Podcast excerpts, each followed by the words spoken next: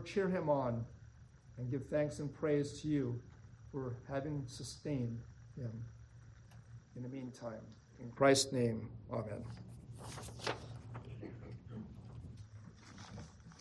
So we're looking at John chapter 19 from verses 38 through to the end, which is 42. John 19, 38 through 42. We've read it already, so I will proceed to glean from it uh, that which the Lord has laid upon my heart and mind. And for the title, I've used the words of our Apostles' Creed crucified, dead, and buried. The story of redemption continues.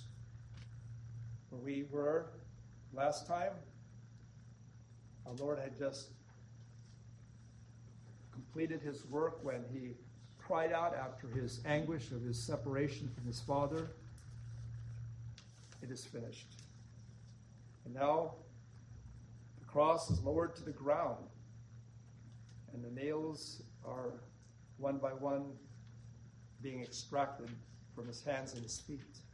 And the ropes also that tied him to keep the weight of his body from tearing through his arms and even through his feet were, were loosened. In verse 38, and after this, Joseph of Arimathea, being a disciple of Jesus, but secretly for fear of the Jews, he sought Pilate that he might take away the body of Jesus. And Pilate gave him leave. He came therefore and took the body of Jesus. So here enters one secret disciple, as I will call him, Joseph of Arimathea. Who is he? Well, a brief thumbnail sketch. He is rich, according to Matthew. He is a member of the ruling council of the Sanhedrin in Israel. And so he's a man with standing in his community as well. And he is a just and good man, morally and ethically speaking, looking for the kingdom of God. It says in another gospel, Luke's, and behold, there was a man named Joseph, a counselor. He was that as well, like some of us uh, are involved uh, with uh, others that have that need from time to time. And he was a good man and a just. And I will have you note what is in parentheses in uh, Luke 23 50 through 51. The same had not consented to the counsel and deed of them, meaning of his fellow Sanhedrinists. He was of Arimathea, a city of the Jews, who also himself waited for the kingdom of God. Are you waiting for the kingdom of God? Well, actually, the kingdom of God is within you if you have Jesus Christ. But are you waiting for his second coming? It turns out John, who didn't run away like the other disciples did, the other male disciples, that is, the, women disciples were much braver. And, uh, and though they uh, were women and perhaps not subject to the same scrutiny as the men, uh, nevertheless, they were brave. And they were there. And so is John. And his gospel is like uh, the gospel of a, of, of a inside reporter who's giving a, a, a, inside scoop, as it were, of what was taking place, blow by blow, uh, as I pointed out already in, the, in, in past messages. Observe Joseph of Arimathea risking everything by asking Pilate for Jesus' body. And this is again the secret disciple. And thus, by John portraying him in a positive light, and he does so by including him in his gospel account, which the other evangelists didn't do in their accounts. He praised him, he applauded him. Joseph of Arimathea was part of a small minority of the ruling body of the Sanhedrin, as we already noted, who did not consent to Jesus' death. His was a no vote. Now, sometimes when uh, they vote, it's a secret ballot vote, and perhaps that's what it was, and that's why he wasn't found out, as it were. But there was nevertheless those who disagreed, such as him and, and even Nicodemus, as we will also see. But the important question is this why? Why? I believe, and I, and I, and I hold to this tenaciously, is because of the work of Christ in his heart and life. Edersheim, Alfred Edersheim, is a, converted Jew, Messianic Jewish convert back in a, previous century, the uh, 1800s, wrote, No longer a secret disciple, but bold in the avowal of his reverent love, he would show to the dead body of his master all veneration.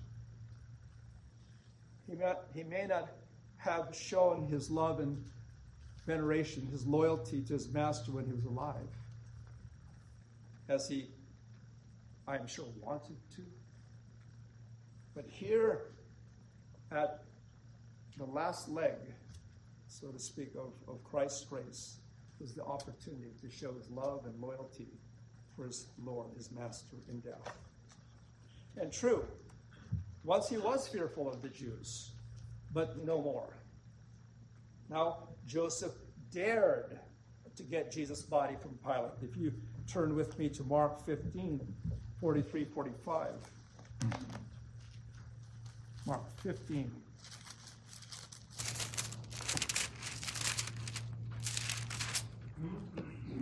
Forty-three through forty-five.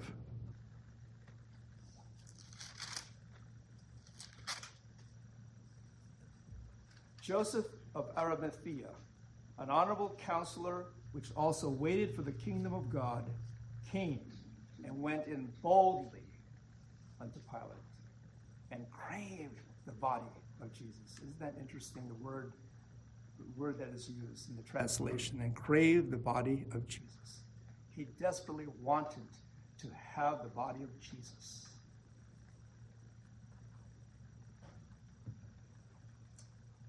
And Pilate marveled if he were already dead, and calling unto him the centurion, he asked him whether he had been any while dead, if he had already died some, some time ago. And when he knew it of the centurion, he gave the body to Joseph. So there it is. Joseph dared to be a Daniel. Remember Daniel? There's a, a hymn, Dare to be a Daniel. Dare to stand alone.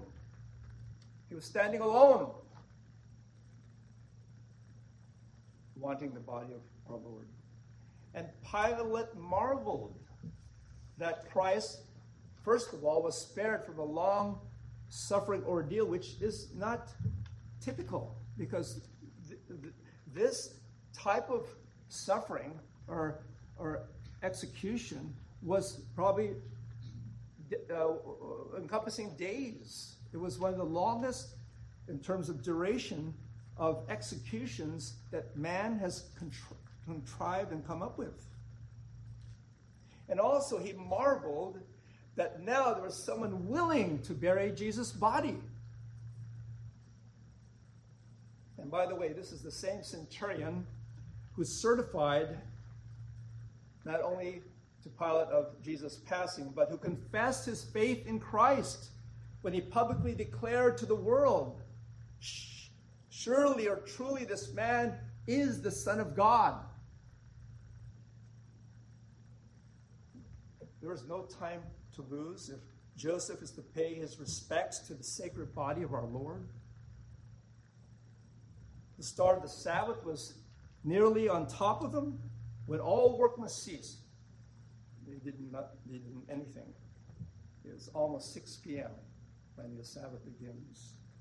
And in verse 41, now in the place where he was crucified, there was a garden. And in the garden, a new sepulchre wherein was never man yet laid. And I know you can't see this, but just do your best to stretch your eyes. But that's probably what it looked like. And maybe this is the actual one. I'm not sure.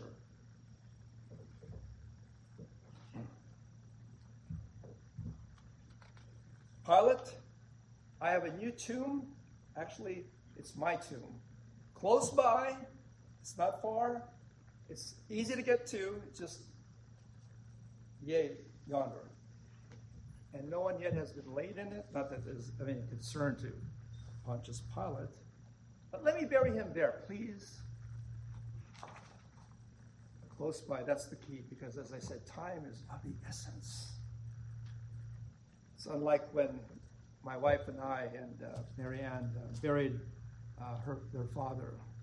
Uh, he was, uh, the funeral was in one part of Manila, Quezon City. And to get to the burial site, it took over one hour, even with police motorcade through Manila, traveling through side streets and the like. Joseph's is a very expensive sepulcher, like some mausoleums that you see of the rich and the famous. You know what I'm talking about, I'm sure. And it actually is designed to take more than one body. It's like a cave. It could be for a married couple, such as Joseph and his wife. And if they have children, even for them. So it could be uh, something for the whole family. And so, perhaps in the mind of Joseph, he was thinking, what an honor this would be to be buried in the same tomb as my Lord. But we know that that was not to happen. In verse 42, there lay they Jesus, therefore, because of the Jews' preparation day, for the sepulchre was nigh or near at hand. And so Joseph, with the help of others, carefully and yet quickly carried Jesus' body, probably on bier or something that we do with our, our dead, to the new garden tomb, hewn in the rocks. Now, upon entering the door of this tomb is this large room. It's like nine by nine square feet. And so that's where they deposited the, the bier that carried his body. And there, the bearers, of course, led by Joseph, began the actual preparation for his burial. Verse 40. Then took they the body of Jesus and wound it in linen clothes with the spices, as the manner of the Jews is to bury. Joseph wrapped Jesus' body with what would be like long bandages of uh, clean linen cloth, rather than a shroud to put over the body or clothes. And unlike the Egyptians or even our present day embalming, there was no mutilation of the body at all. That's how they preserved the integrity of their dead. They didn't believe in burning at all. In fact, burning was relegated to those who were criminals that were, uh, that were executed. And it would be in one of the gates called the gate for the dung heap, where there was fire continually burning that represents the fires of hell, Gehenna. Next enters another secret disciple, Nicodemus, verse 39. And there came also Nicodemus, which at the first came to Jesus by night. Notice how his visit with Christ at the onset of his ministry is used as a means of identification. In uh, actually in John 3 1 through 2, John relates that incident to us. There was a man of the Pharisees named Nicodemus, ruler of the Jews.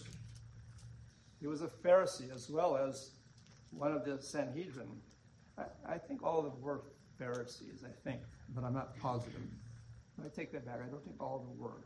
But he was, and he was a ruler, perhaps someone that was the president of the Sanhedrin at one point.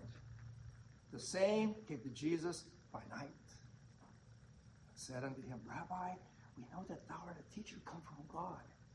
For no man can do these miracles that thou doest except God be with him. You can hear him whispering that or speaking off somewhere where no one else can hear. Getting this off of his chest because he can't but confess what he knows. As we believe in our hearts, so speak we, the Bible says. And so he spoke. But why at night? Well, for the same reason as Joseph of, of Arimathea, so as not to be seen by his fellow Jews. For Jesus was already at that point a marked man. And so Nicodemus, too, was a secret disciple. You've heard of things like secret admirer or you know, the secret sister society, whatever those things are. But, but this is, of course, uh, something far more important. This has to do with being a follower of Jesus Christ. You're a follower of Jesus Christ. You either confess him or you don't. And being mealy mouthed and not confessing him is not being a confessor. You have to ask yourself that question Am I confessing Christ? Or am I being like Nicodemus when he wasn't yet confessing the Lord? While that may have been then, that is not what he is now. Now, just to be uh, uh, fair, uh, we need to recall one incident found in John 7 50 through 52 that speaks in a commendatory way to Nicodemus. So turn there too, if you will, to John 7 50 through 52. Nicodemus saith unto them, this is speaking about his fellow rulers or Sanhedrin members. He that came to Jesus by night, being one of them. See what I mean? Doth our law judge any man before it hear him and know what he doeth? He answered and said unto him, Art thou also of Galilee? Search and look, for out of Galilee ariseth no prophet.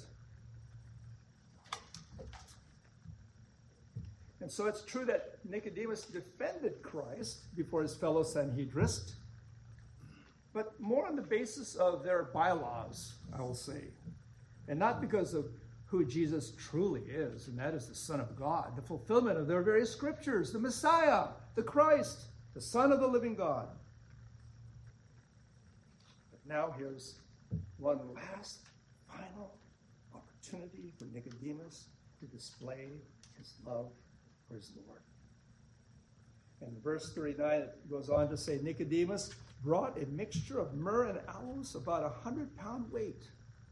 Now, I don't know if uh, the weight, 100 pounds, is the same back when the King James Bible was written uh, uh, as it is today. I didn't check that information out, but in actuality, it's only around 65 pounds of this fragrant mixture of myrrh resin and aromatic sandalwood powder.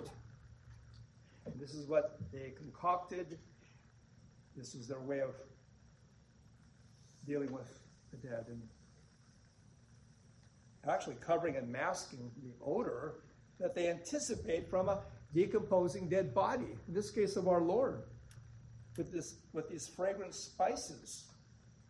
And that's a lot of spices, by the way.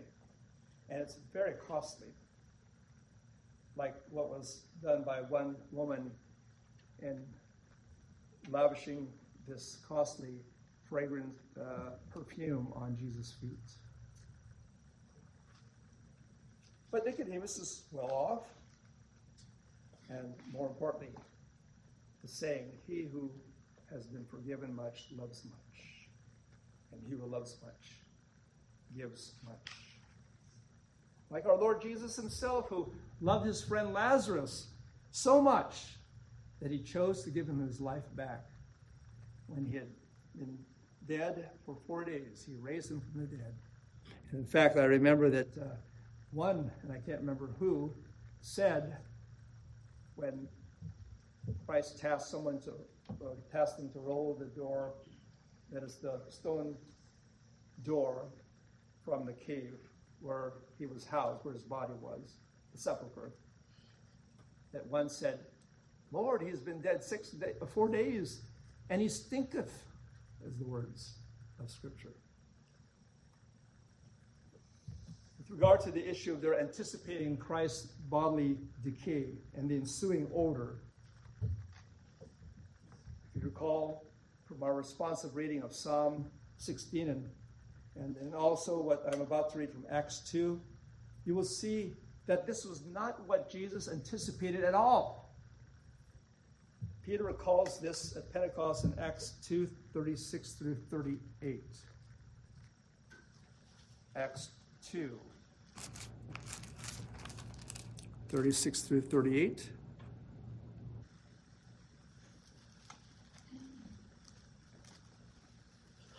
Actually, it's 26 through 28, sorry. Therefore did my heart rejoice, and my tongue was glad. Moreover, also my flesh shall rest in hope, because thou wilt not leave my soul in hell, neither wilt thou suffer thine Holy One to see corruption. Thou hast made known to me the ways of life, meaning you've given me back my life. Thou shalt make me full of joy with thy countenance. Wow. Father, you will not leave me in the grave, and neither will you permit your holy Son to see corruption. You have made known to me the ways of life. You will make me full of joy with your countenance when I see you again, face to face. And by the way, that uh, material that Nicodemus contributed is a very sticky substance that helps the cloth to adhere to the body of our Lord. And so when he would later come forth, that would have to literally be peeled off of his body. For Joseph and Nicodemus, their brave effort to provide a decent and proper burial for their Lord was commendable. It was the least that they could do for their Lord who gave his life for them on the cross for their sins. It would be like the flowers that we give, that we put on the casket when it was being lowered into Uh, the grave or at the gravesite of that loved one. Mary Magdalene and Mary, mother of Joseph, were, were two that stood outside of that tomb at a distance, watching and noting the location, especially for their return the next day.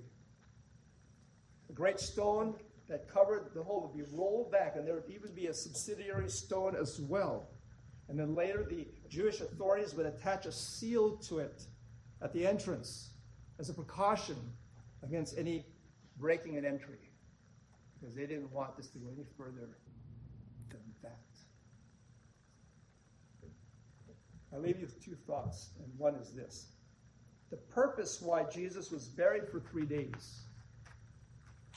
Our Heidelberg Catechism, question 41, asks, Why was he buried? Remember, crucified, dead, and buried. Simple. Simple answer. To show thereby that he was real dead. if you've been in that tomb and you had no water and no food for three days, more than likely you would, you would perish.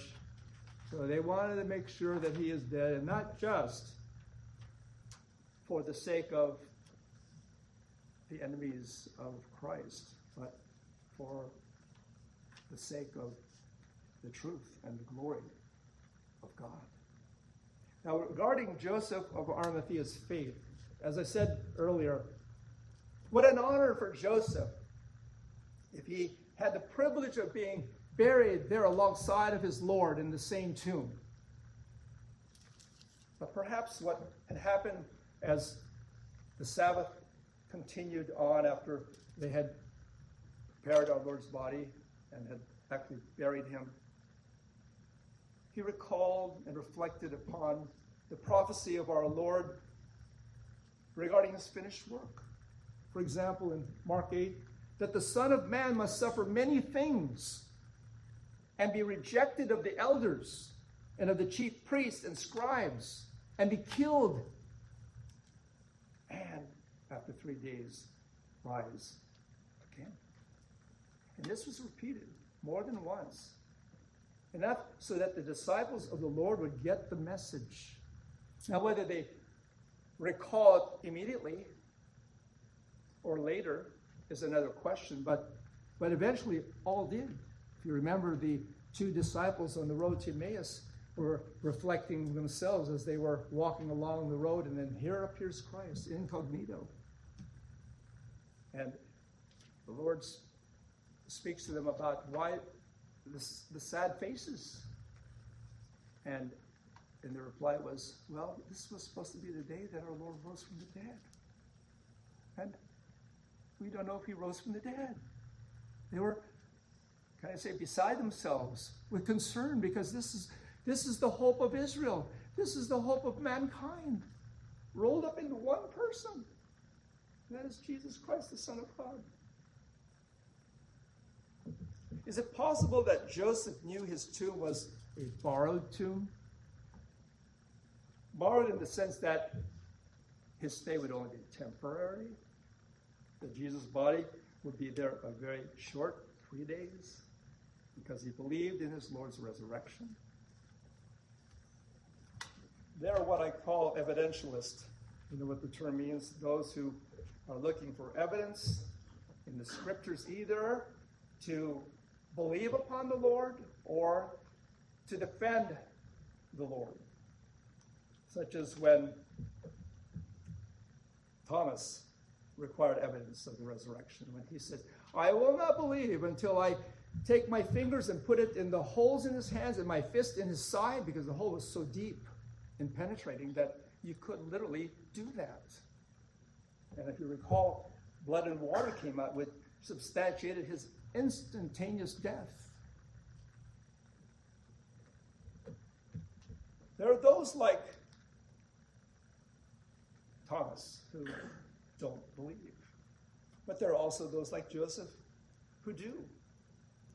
Our Lord said to Thomas, Because you have seen me, you believe. But there'll be those who will never see me and yet will believe. Now, it's true. Joseph touched him, our Lord. He handled the word of life. But keep in mind this, and that is not his living. Not yet. Not yet. But thankfully, God works in all of his elect people because he cares for us all. These are written, said John, in conclusion of his gospel, which is, which is coming up quickly, that you might believe that Jesus is the Christ, the Son of God, and that believing you might have life through his name. John 20, 29 to 31. And so concludes the account, though brief, nevertheless essential, of the burial of our Lord. And next we will proceed on to the resurrection. Shall we pray? Father in heaven, we are so grateful to have this opportunity to reflect upon your passion. And not just your passion in the sense of your passion to do the will of your Father, which indeed is everything, but your passion in your sufferings and in your sufferings, the death uh, pertaining to and surrounding the death of the cross. And Lord, that includes your burial, because that is one of the saddest experiences of our lives is the death of a loved one when they are no longer with us, when they are departed from us.